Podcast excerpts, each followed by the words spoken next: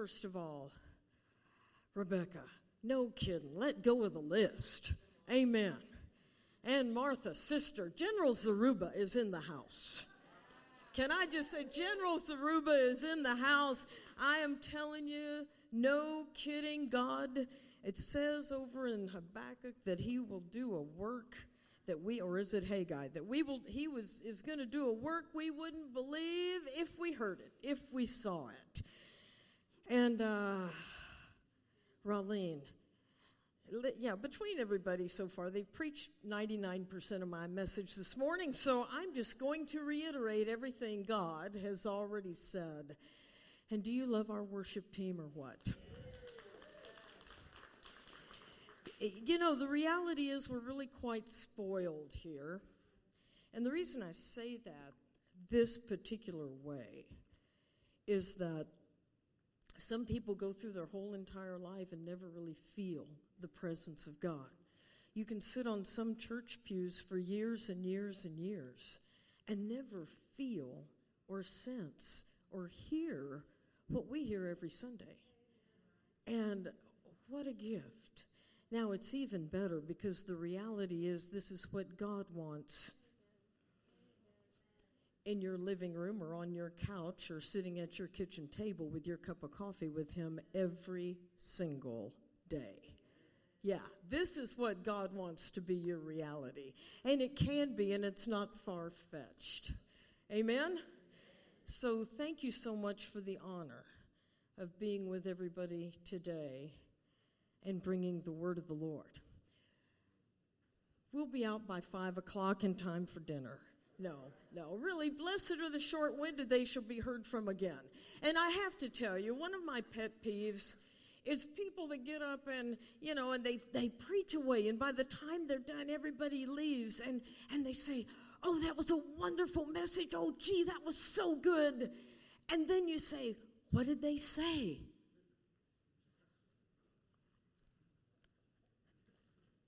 I don't know, but it was really good. Well, today, if you're a note taker, I used to say get out your pen, but now I say get out your phone. And I won't think you're texting, because if you are texting, the Holy Ghost will show me. Mwah! No. No, he won't. He loves you. Okay, let me tell you what we're going to do this morning. Usually I, usually the Lord gives me a scripture and digs out every little finite detail, and we zero in on a concept. But today we're casting vision. And so we're going to talk about three different stories, and we're going to go up to the thirty thousand, forty thousand foot view, and we're going to see an overview of where God is taking us. So we're going to do story number one, and then we're going to do story number two, and I'm not going to tell you what story number three is till we get there, because I don't want to mess it up. I don't want to, you don't want to see the back of the book before we get there, do you? Look at all you liars. Yes, you do. You want to know. Yeah, you do. Sure we do. Okay, so I promise you'll, I promise you won't go to sleep by the time we get to the back of the story. How's that? Fair enough? Okay, so we're going to do two stories today. One of them is in First Kings seventeen seventeen. The second one, you know, it's smart. Tell people what you're going to do, and then when you do it, they're not lost. So First Kings seventeen seventeen. The second story is going to be in Second Kings four eighteen. So First Kings seventeen seventeen and Second Kings four eighteen. This is just going to read a little story and tell a little story today. There was a guy named Elijah.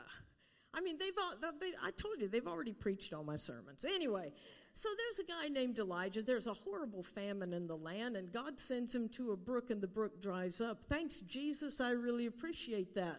Have you ever obeyed God, and you got out there, and everything dried up? Yeah. So God says, don't worry, I'm sending you to the poorest widow woman in Zarephath, and she's going to take care of you. Thanks, not the Hilton, huh? He says, go anyway. So he goes, and he says when he gets there, he says, I'm, you know, I'm hungry. And he tells the widow woman over in First Kings seventeen, seventeen, we will get there, but this is the preamble. He tells her, I'm really hungry. I need some water. Will you please make me a little cake and bring it to me? And she says, nothing doing, buddy. Yeah, don't you love her attitude? Isn't it great? Sound like us? Nothing doing, buddy. There, I don't even have enough flour for me, enough oil for me. I'm gathering up two sticks. We're going home. My son and I are going to eat, and we're going to die. Wow, mighty woman of faith, huh? That was good. So he says, he has the audacity to say, make me a little cake first and bring me some water because, you know, those blasted prophets, they have an answer for everything. Thus says the Lord, the flour's not going to run out, the oil's not going to run out until the day the Lord sends rain on the earth. And she was crazy enough to do what he said. And then disaster struck, verse seventeen. It came about after these things, the son of the woman, the mistress of the house, became sick. And his sickness was so awful, so severe, there was no breath left in him. And she said to Elijah, what do I have to do with you, O man of God? Have you come here to bring all of my iniquity out in the open and to kill my son? And Elijah walks up to her and he says, give me your son.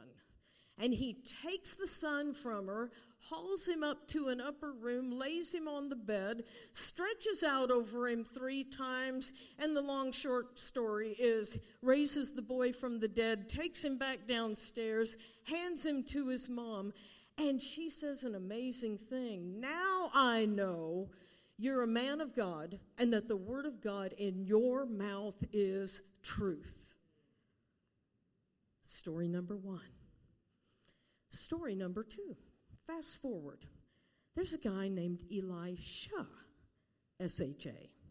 Now, I had some friends one time who had two sons. Why do people do this to their children? One of their sons' name was Ken. Their other son's name was Kent. I don't know if they did that so that when they got in trouble, they could just shoot both of them or what the deal was. Why do you do that? Why did God do Elijah and Elisha? I think it's just to make sure we were really paying attention when we read. Don't you? So fast forward. Now we're at Elisha, and Elisha, Elisha's passing through a place named Shunem, and there's a woman there. And she sees him, and she says, you know what? And this is over in Second Kings four, starting around verse eighteen. And she says, you know what? She tells her husband, this is a holy man of God. And he's going by here continually. And she compels him to come in and have dinner with him all the time, every time he passes through. Then she says, I don't think this is enough. And they build him a room up on the roof. And one day he wants to tell her thank you, and he says, you know, what can we do for you? She says, I'm content. I don't need anything. And he says, about this time next year, you're going to have a son. And she says, don't lie to me. Isn't that great? I mean, that doesn't that mess with your theology, right? How many times have we heard, if you don't pray, God can't give it to you because you didn't ask? Not only did she not ask, she didn't even believe the promise, and God did it anyway. Yeah, that'll mess with you, won't it? What? Because he's so sovereign and so loving and so kind. So God says, you know, I'm going to give her a son, and he does. And then guess what? They get used to living with the new son, with the miracle, and now he's about eleven or twelve years old. He goes out to the harvest. He's with his dad. They're at the reapers, and he starts complaining about his head hurting. And his head hurts. And they send him home. He sits on his mom's lap and till noon, and the promise dies. And she picks that boy up, and she isn't having none of that. Yeah. I'm just telling the story. I'm not even preaching it yet. But you are. She is having none of that. She picks that boy up. Now, listen, if you think you're all that strong, do we have anybody in here that's twelve? Got a thirteen-year-old? Got an eleven-year-old? Come here, Hattie. Come on, come on, come on. Let's have a little fun. Now, if this awesome person right here is, I'm not going to kill you, I promise. That, that's, that's your mom and dad's threat, not mine, okay? But if she is dead weight, you think she'd be easy to pick up? Mama is not a happy camper. She has a promise from God. That promise just died on her lap. And she picks this kid up, throws her over her shoulder. Come here, Lisa. Come on. I mean, let's put this in perspective. Come here. This is Mama. I mean, it's not like you can't tell, right? I mean, like Lisa and re-Lisa. Okay, but I, what I'm getting at is, can you see determination in this story? She picks her up and hauls her up the stairs to Elisha's room. And nothing's going to stop her. Thank you so much. See, that wasn't so painful, was it? I don't ask other people to do that. Listen, guys, I have horses. That horse feed is fifty pounds a bag. Yeah, and I can only do one bag at a time, but those big old guys that load my truck, sometimes they do too. Okay, so she takes him up the stairs, and off she goes, and she gets Elisha, and she is not letting him stay where he is, and she hauls him right back there. And guess what the long and short of it is? Kid gets raised from the dead. We have two stories here that look the same, and they're not. Okay? This is a tale of two tales.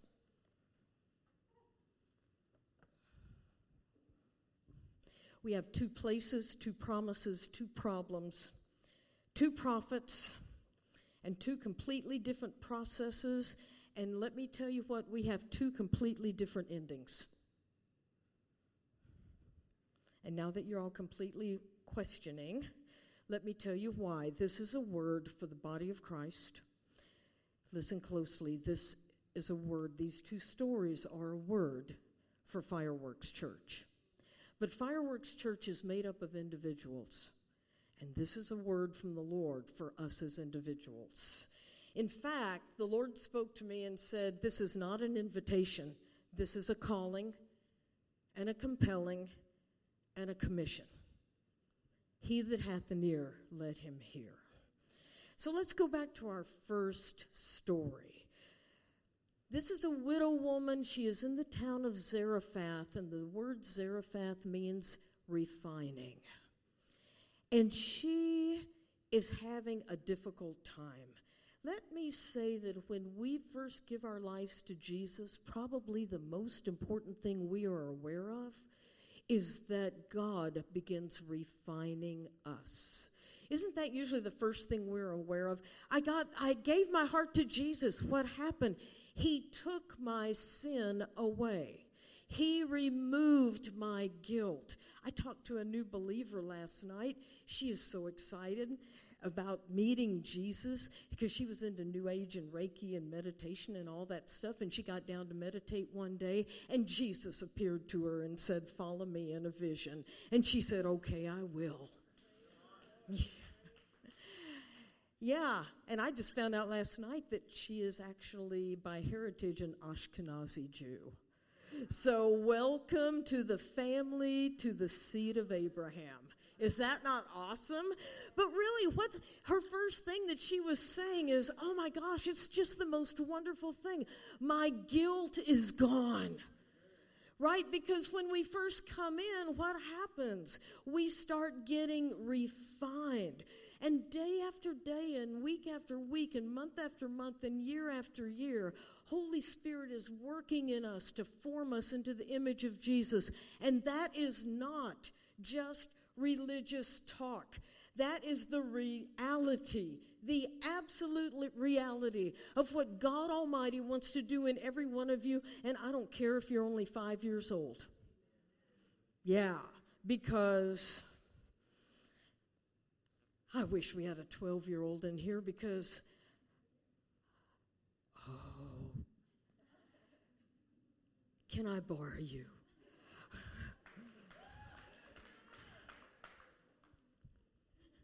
What's your name? Aniston. Because I was her age when I preached my first sermon.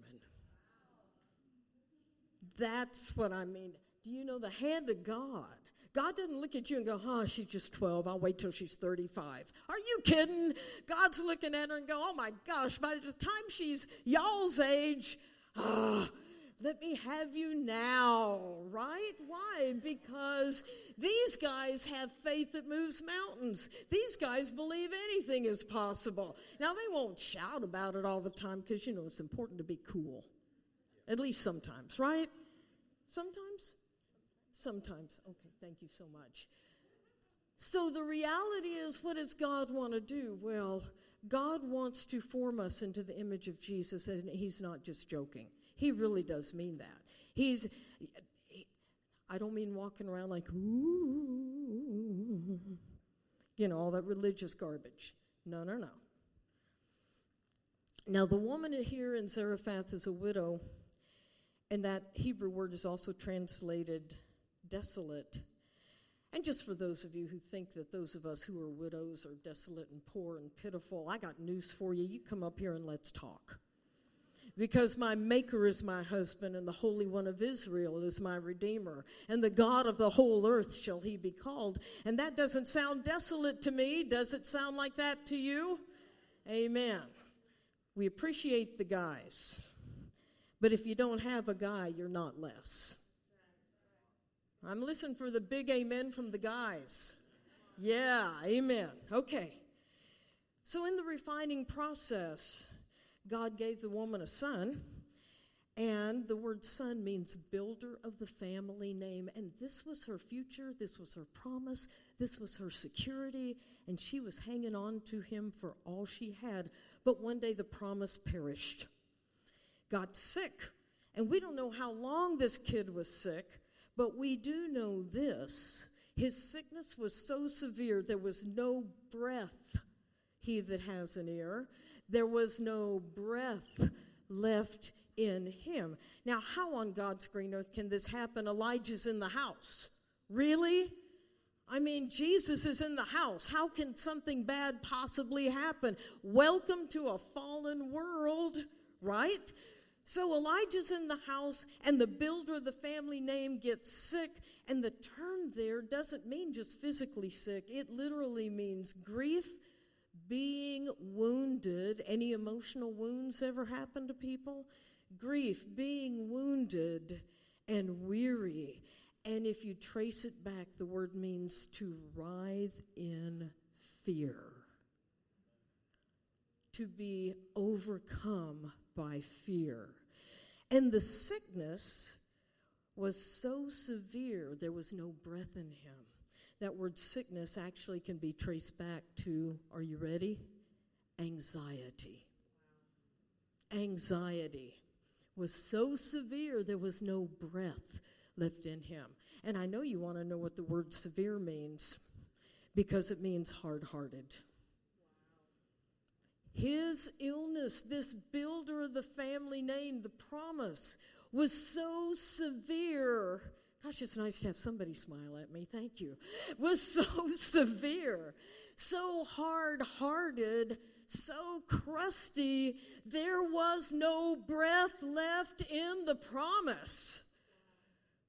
Yes, there was no breath left in the promise. And we think of hard-heartedness having to do with unbelievers. Let me tell you what, believers are in more danger of being hard-hearted than non-believers ever thought about being, because we've got it all figured out. We know we go to church on Sunday, and we have our devotional every day, and we pray about this, and we know what we believe, and we came up to this portion of Revelation, then we just sat down, because after all, we got it.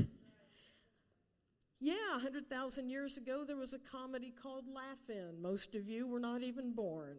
However, for those of us who have gray hair and remember, there was a little girl named Edith Ann, played by Lily Tomlin, who said, "I don't go to school anymore. I went one day. I learned everything."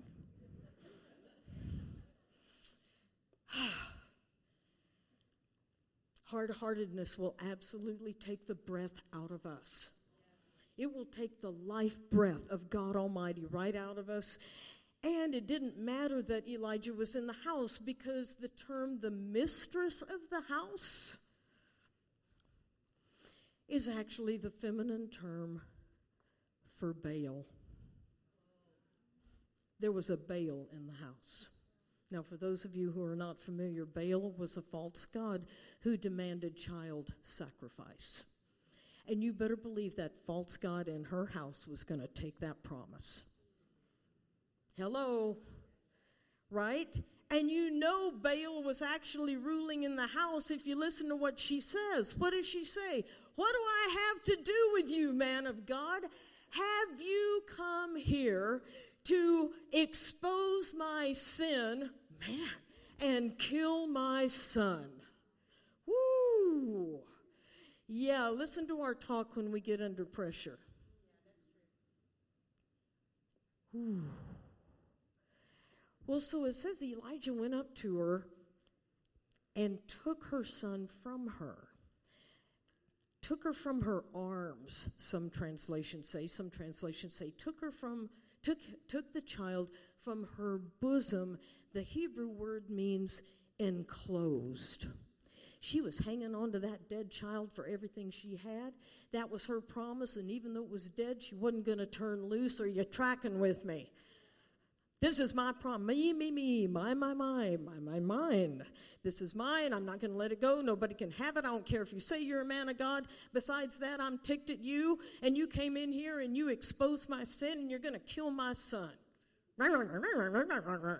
Yeah, just like... You know, she did have it on us, though. She was honest enough to say it. We just think it. Come on, you know how we are. Why did God do this? Why did God do that? It's getting awfully quiet. Selah. That means pause and consider. Come on, y'all. We all get frustrated. We all get fed up. We all let things come into our thoughts or out of our mouth. We go, "Hey, where's the fishing reel? I need to pull that one back in." Hello? Come on. Hello? Anybody beside me guilty? Thank you for the four honest souls in this place. Thank you, Kelly Double. I know. I, if I could get my feet up, I'd do it too. However, he literally had to pry her son away from her. It says he took him. He seized him is the word. He seized him out of her arms. He pried him away. He hauls him up the stairs, puts it on, puts that dead child on his bed, and guess what happens? He starts to pray. And you know what his prayer sounds like?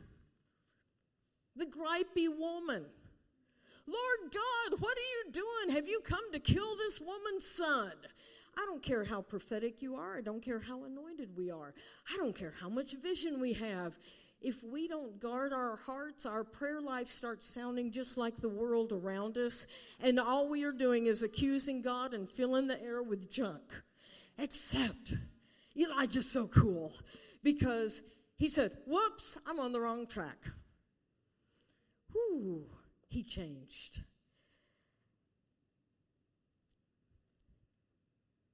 "Lord," he says, "oh Lord my God, let this child's breath, soul," another word, life, another word, same word, "return into his inward parts." That's what it says, really. Let his soul, come on guys, how long has it been since you really were in touch with your soul? Really in touch with your spirit, really in touch with your heart, really in touch with the life breath of God. Elijah says, let his soul, his breath, the passion of his life, bring it back into his inward parts. And we've heard that inward parts thing before because David prayed it over in Psalm fifty-one. You desire truth in the inward parts. Wow. Hello. And may the Lord bring back the breath of truth into our inward parts. But Elijah did something else. Oh, just a little side note. It said the Lord listened to the voice of Elijah. Not his thoughts, not his ideas, not his perceptions, to his voice, because the promises of God are voice activated. Open up your mouth and talk and agree with God. It's amazing what'll happen. Now, Elijah stretched himself. We're so lazy. We don't want to stretch for anything. As long as I have a microwave God, I'm good. I need it in thirty seconds. Thank you. Why do you think the thirty-second button is on your microwave? Come on. We're too lazy to hit time three zero. God forbid. That's so much effort. Where's the thirty-second button? Elijah stretched himself. When was the last time you stretched yourself for anything? Should I just stop here and go? I'm only on story number one.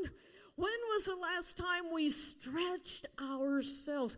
Let me tell you, stretching doesn't happen by accident. And thank you, John Maxwell. While I steal this illustration, nobody ever fell up the mountain. Can I say it again? Nobody ever fell up the mountain. Oh, wow, gee, this was just amazing. I have no idea how I ended up in the heavenlies. We don't earn our way to the heavenlies, but I will guarantee you it takes effort to get there. So God heard his voice. God saw his stretching. God sent life back into this child's inward parts, and Elijah picks up that kid, hauls him down the stairs, hands him to his mom, and what does mom say? Who was just saying, how dare you come here and tell me about all my sin and kill my son? Oh, that's not in your King James Bible. Hmm, I guess I read the wrong translation. Anyway, she says, now. Now I know that you are a man of God, and that the word of God in your mouth is truth. They have been living a miracle for three years. They've been living on miraculously supplied flour, miraculously supplied oil. Come on, they're in a famine. They have been eating for three solid years, and she's just now figuring out it's a man of God. Hello? Ever felt like that? Kelly, you and I are going to just hang out together. We felt like that. Yeah, yeah. Oh, my oh my goodness, I was in the middle of a miracle. I didn't even realize it. Ding. Hello. Story number one. Got it? Got the idea? Let's go to story number two. Story number two. There's a little tiny place called Shunem. I know. Whoever heard of Shunem? Well, remember Zarephath meant refining. Shunem means double resting place. Double resting place. Now we're talking about Elisha, not Elijah. And there's a woman there, and she's got perception, much more than the widow did at Zarephath. And she says to her husband, this is a holy man of God, and he's coming by here continually, and he needs to come in here and eat. We need to serve him dinner. Man, I hope she was a good cook, because the better cook she was, the more Elisha probably was going to go by. Right, Kirsten? Yeah, amen, of course. I mean, come on, you guys. I mean, the way to a man's heart is through his. Thank you. That's in Hezekiah chapter four. And for those of you who are new to the faith, there is no such thing as the book of Hezekiah. Just wanted you to know. I could be more obvious and just say that's in First Birdie chapter two. But anyway, or First Kim, right? It's in First Kim chapter two. So she recognizes that she perceived it was a holy man of God. Listen to this closely. Passing by continually. The Holy Spirit is passing by you continually. Do you recognize him? Do you see him? Do you hear him? Have you made time for him? Are you looking for him? Are you, are you aware? Holy Spirit is passing by your life constantly, continually, all the time. And the woman says, come in here and eat. Now, those of you that have heard me before, you know I am a word nut. You notice I haven't given you any Strong's numbers today. Did you notice? Yeah, I want you to go look it up yourself. Okay, come on. Get out your shovel. Come on. Okay, so I know this sounds crazy, but I'm reading along, and I thought, I wonder what that word eat means. Now, come on. We're Americans. Do we not know what eat means? What is the matter with you, Bertie? You don't know what eat means? Well, apparently God thought I didn't. So I had to look it up. And it means consume. Robert, who prayed, consume us, Lord, this morning. Thank you, Robert. You know where else it's used? Isaiah thirty-three, where it says, just waiting for everybody. Have a lovely day. Just waiting for everybody to get back with me, okay? Our God is a consuming fire. She compelled him to come in and eat. When was the last time you compelled the Holy Spirit to come in with this fire and just eat up everything that needed to be eaten? Look at the difference. I don't have enough food to feed me, much less I'm not feeding you. This woman, are you kidding? Come in here, Holy Spirit, and eat up everything we got. Eat us up. Consume us. Give us your life in place of our own. And so she builds him an upper room. And it wasn't going to be an empty upper room. She had to go furniture shopping. And her husband said, do we have to furnish it? And she said, oh, yeah. Yeah. Any guys here cringing a little? Anybody been furniture shopping lately? Hello? So they built him a room. Now listen, where's the spiritual application to this? Oh, it's all over the place. Because the widow over in Zarephath had a poverty mentality. And she only gave to the prophet what she had. And that's where we make our mistake. Give Jesus everything you have. What did this woman do? She gave the prophet everything she didn't have also. She gave Elisha what she didn't have. She had a vision. She said, you know what? We can build him a room. And th- yes, there is a whole sermon on the bed and the chair and the table and the lampstand and the prophet's room for another day. Okay, so she builds the room, and they give the prophet what they don't have. When was the last time we looked for God to give him something that we never thought about giving him? When did we say, Lord, show me what I don't have yet, and I want to give that to you too?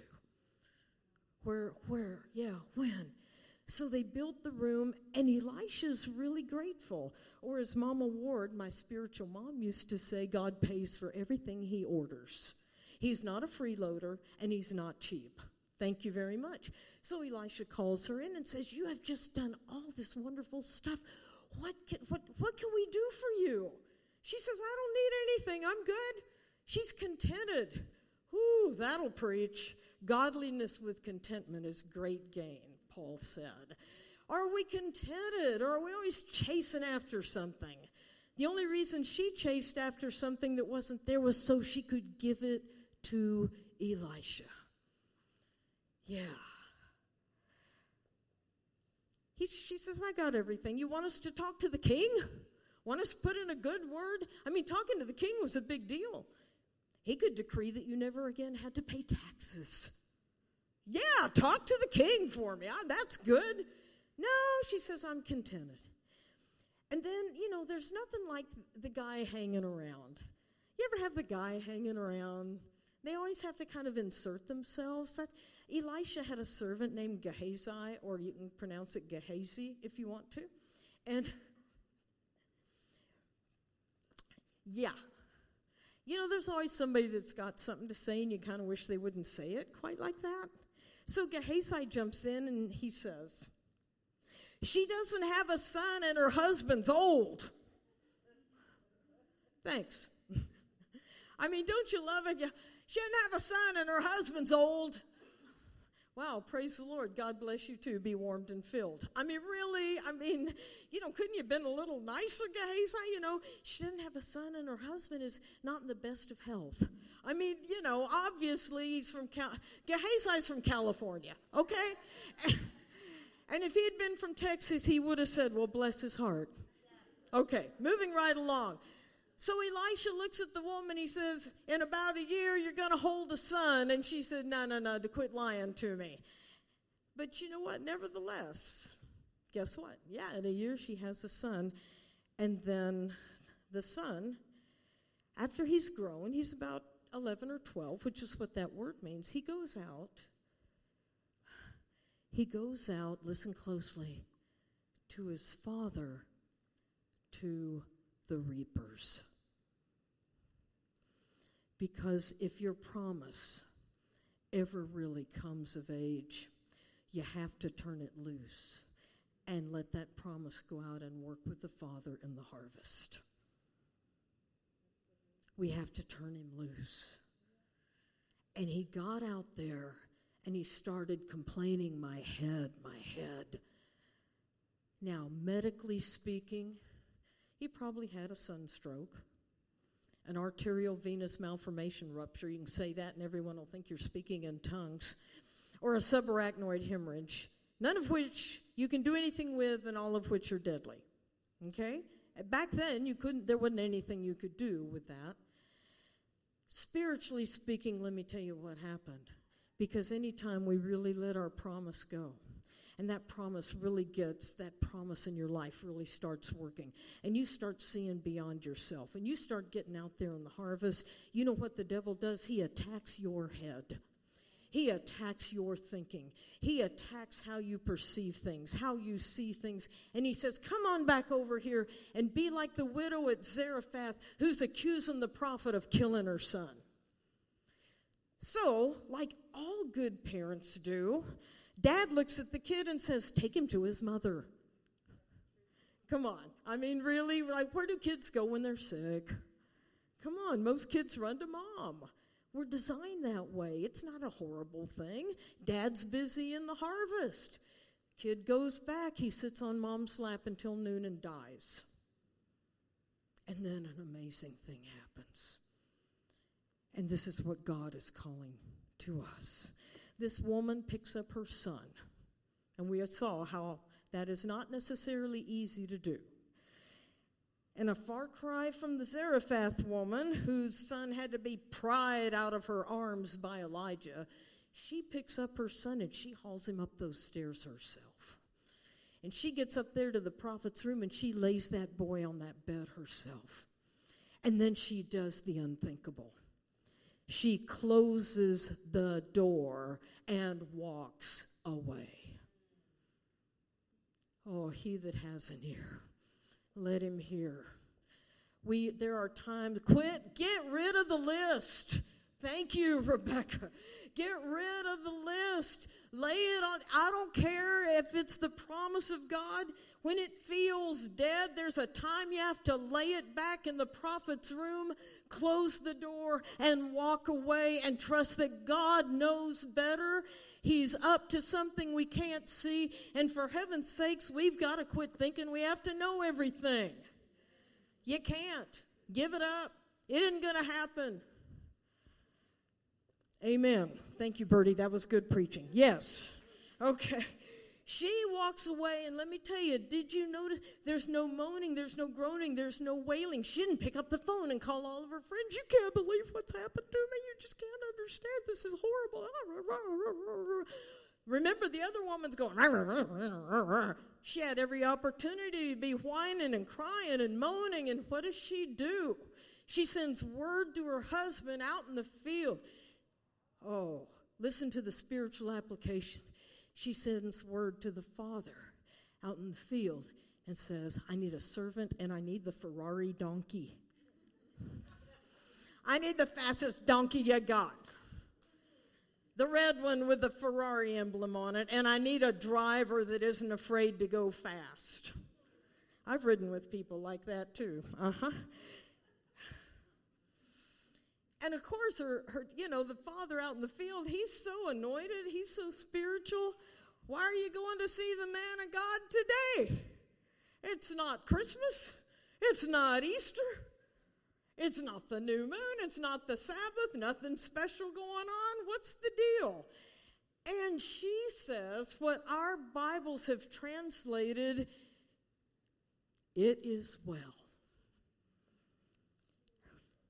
Some of them say, it shall be well. And it's really a pitiful translation. Because what she said was the decree of Almighty God. She said, shalom is the Hebrew word, y'all.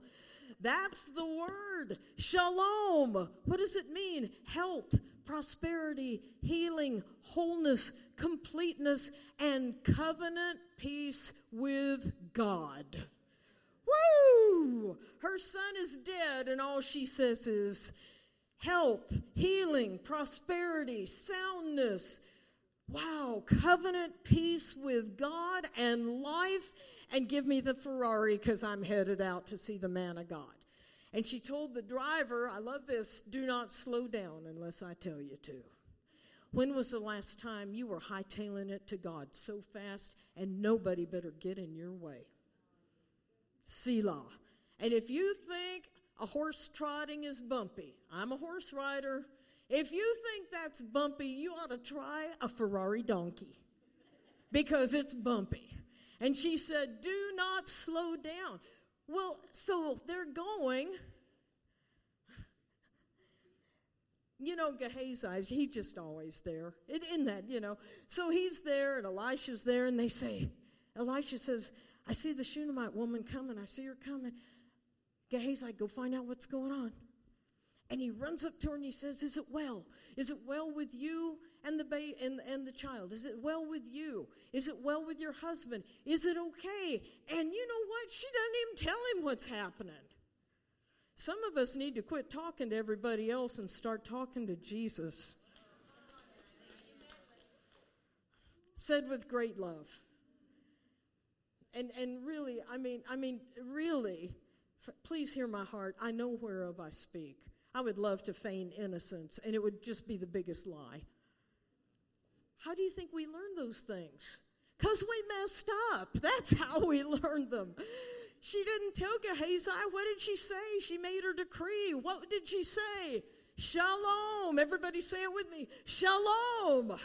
Yeah. She goes all the way up to the mountain. All the way up to the mountain, and she grabs Elisha's feet. And you know, there's always some religious, arrogant, know-it-all, hanger-oner that gets in the way. And Gehazi shows up and tries to push her away from Elisha. And let me tell you what. If you are really headed after God, if you've been on that ride with a Ferrari donkey, if you have been going as fast as you can, and if you have determined you are going to be in the presence of God, it's not the devil you have to worry about. Let me tell you, it's the religious humbo-jumbo people that are going to tell you that God doesn't do it that way anymore. Come on. We know what the devil looks like. It's when he clothes himself in all the religiosity, we stumble. So, but Elisha steps in. He says, no, no, no, don't push her away. Her soul is in bitterness, and God has not showed me what it is. So much for prophets knowing everything. Something's going on. I don't know what it is. And she never even tells Elisha what happened. What does she do? Did I ask you for a son? She takes the promise back to the promiser and lays it at his feet. Did I ask you for a son? Hear the difference in the tone? Why did you come to kill my son? What did she say? Did I ask you for a son? Did I not say, do not deceive me? So Elisha delegates, sends Gehazi, and then she does something most miraculous. She grabs hold of his feet, and she says, quote, as the Lord lives, and as your soul lives, I will not leave you. And something literally ricocheted inside of Elisha. Does anybody recognize those words? Yeah. Who would use those words? Elisha. Where did he use them? With Elijah. Every time Elijah tried to leave him in Gilgal, leave him in Bethel, leave him in Jericho, leave him before he crossed over the Jordan, what did Elisha say? As the Lord lives and as your soul lives, I will not leave you. And that ricocheted inside of Elisha, and up he went. And when Elisha got there to the room, you know what he found? He found a dead body on his bed. Who took him up there? The woman did. Mom took him up there. Who came and got Elisha? Mom did. Who wouldn't let go of the of the word? Mom. Who refused to give up? Mom.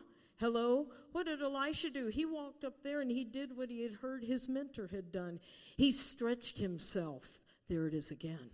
He stretched himself on the body. The body became warm. He went down. He walked back and forth in the house once. He goes back up. He stretches himself on him again. And it says the child sneezed seven times because that dead promise has to get rid of everything inside of it that shouldn't be there. That got planted by our own flesh and our own ideas and all of that stuff. And it has to be sneezed out. And seven's the number of completion. And let me tell you, in resurrection life, there is a complete getting rid of what God did not put in that promise, how we embellish it, how we put things on it, how we decorate it, how we try to make it look like what we think. Elisha stretches himself, but once the sneezing's over, the boy's eyes open. And once the stuff is gotten out, let me tell you, our eyes will be open and resurrection life will happen. Now, there's a huge difference because what happened? What happened is that Elisha didn't take the boy down. He called Mom up to get her promise. Elijah took the boy down to the mother, and she reabsorbed him. Elisha called Mom up, gave her her son. It says she took him from heavenly places. Oh, listen, took him from heavenly places and went out. The woman in Zarephath, we never hear of her again. She disappears. She vanishes. She has a resurrected promise, and we never hear from her. But what happened to the Shunammite? Well, three chapters over, four chapters over, Elisha shows up and he says, a famine's coming. Take your son and go live in the land of the Philistines. She took her promise and she went out because the promise was bigger than her. And she went to the Philistine mission field for seven years. And she let all those people, all those Baal worshipers, all those idol worshipers hear about the resurrection power of Almighty God. Are you listening? Are, how much are we willing to stretch? Are we willing to stretch and get that promise alive again? Are we willing to stretch and be uncomfortable? What are we willing to give up? Selah. When the famine was over, guess what? She comes back. And guess who's standing in front of the king? That pesky servant named Gehazi. And you know what the king wanted to know? Tell me about all the stories of what God did through Elisha. What did God do? He wants to hear the stories. And guess what? While he's telling the story about the resurrection power of Almighty God, the lady with the resurrected promise walks in. And there's the story. When was the last time people saw the living, resurrected promise of God in us? Hello. Amen. So what's the story? So many times we're contented to live over here in Zarephath, and we get our miracle, and we camp out, and we've got what we need, and we're content. And that's all. But over here, the woman believed God. Over here, what happened? Remember the woman in Zarephath? Now I know that you're a man of God, and the word of God in your mouth is truth. You know what happened over here? We never have a record of what Elisha's prayed or what Elisha said. You know what we know? She is a woman of God, and the word of God in her mouth is truth, and she wasn't waiting for the prophet. She had her own. She had her own revelation. She had her own revelation. She had her own resurrected promise. She had the word of God. In her mouth was the truth. Wow. What happened between Zarephath and Shunem? There's a bridge between Zarephath and Shunem. And until we go there, we will forever be stuck in Zarephath. What happened between Zarephath and Shunem is that Elisha received the double portion. Are you seeing the big picture? Here's Zarephath. Here's Shunem. What happened? What's the difference? The difference is the double portion. See, here's what happened to Elisha and Elijah, and it's a whole sermon, but I'm going to give you the Cliff Note version. They're in Gilgal, and Elijah says to Elisha, "Stay here, I'm going over there." Elijah says, "As the Lord lives, and as your soul lives, I what? Say it with me, will not leave you." So then they go to Bethel.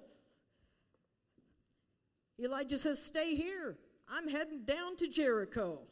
And Elisha says, "As the Lord lives and as your soul lives, I will not leave you." Then he says, "You know, hang out here in Jericho because the Lord sent me to Jordan." And he said, "As the Lord lives and as your soul lives, I will not leave you. You and they walk up to the Jordan. Elijah strikes the river. They walk across. He turns around. He says, "What do you want?" To Elisha, he says, "I want a double portion of your spirit." And oh, what did dig that out?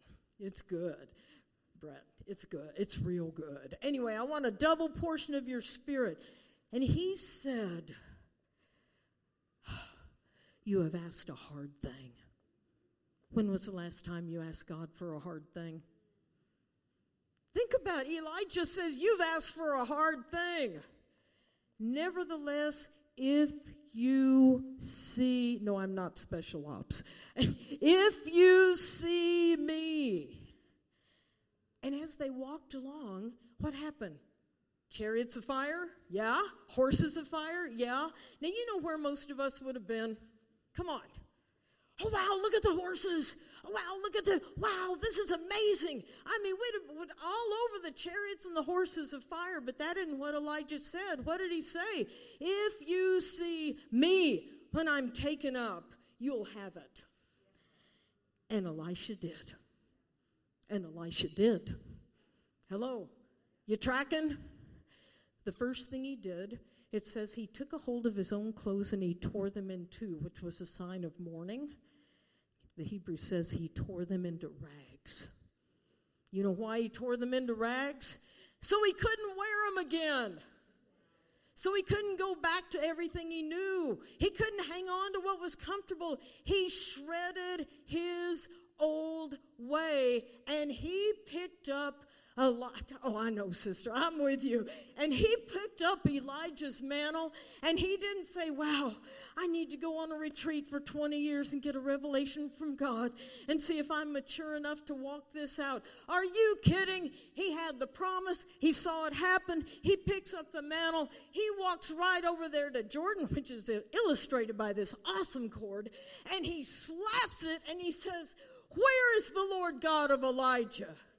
And the water parted. And I'm telling y'all, where is the Lord God of Elijah? The only way we get from Zarephath to Shunem is the fire of God has to separate us from everything we used to know.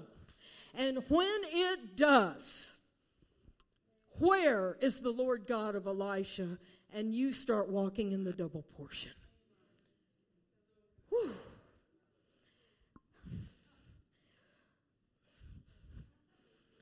Is there any, what else? What else can we say? Oh, Lord, send us signs, wonders, and miracles. And he says, have you been separated by the fire? Are you still over in Zarephath, content to yell at God about what you didn't get?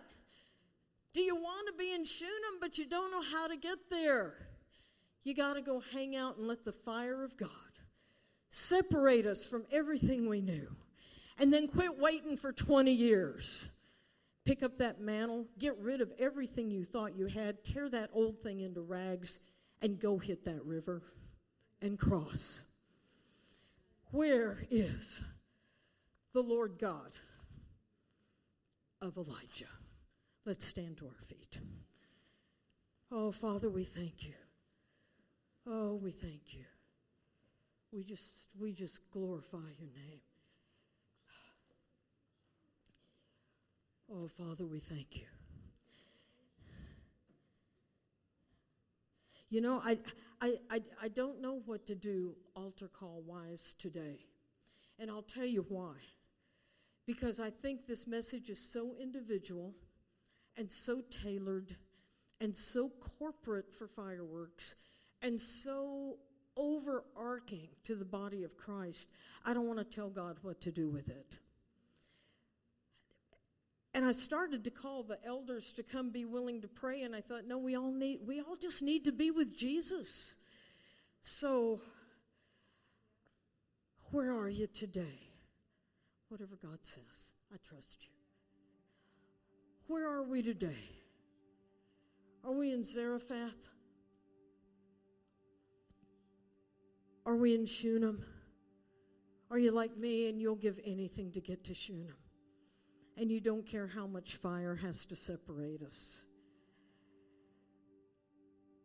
So I don't know what you need to do to respond to Jesus today. You may need to kneel. You may need to come forward. You may need to do something, but I'm going to challenge you. Put out some effort. Do something. Take one step forward. Do something physical. God heard the voice of Elijah. He heard the voice. And you know what? I really don't care what anybody else thinks. I'm, I'm crossing that Jordan again. I have slapped that thing with the mantle of Elijah, and I really don't care if y'all come with me or not, because I'm headed. I am headed. I'm headed, and I know some of y'all are headed too. So what do you need to do to tell Jesus yes? And whatever that is, it's here. And if you need somebody to pray with you, just come up and say, I need prayer. We're here. And now I'm going to be quiet. I'm going to let Holy Spirit talk to you. Praise the Lord.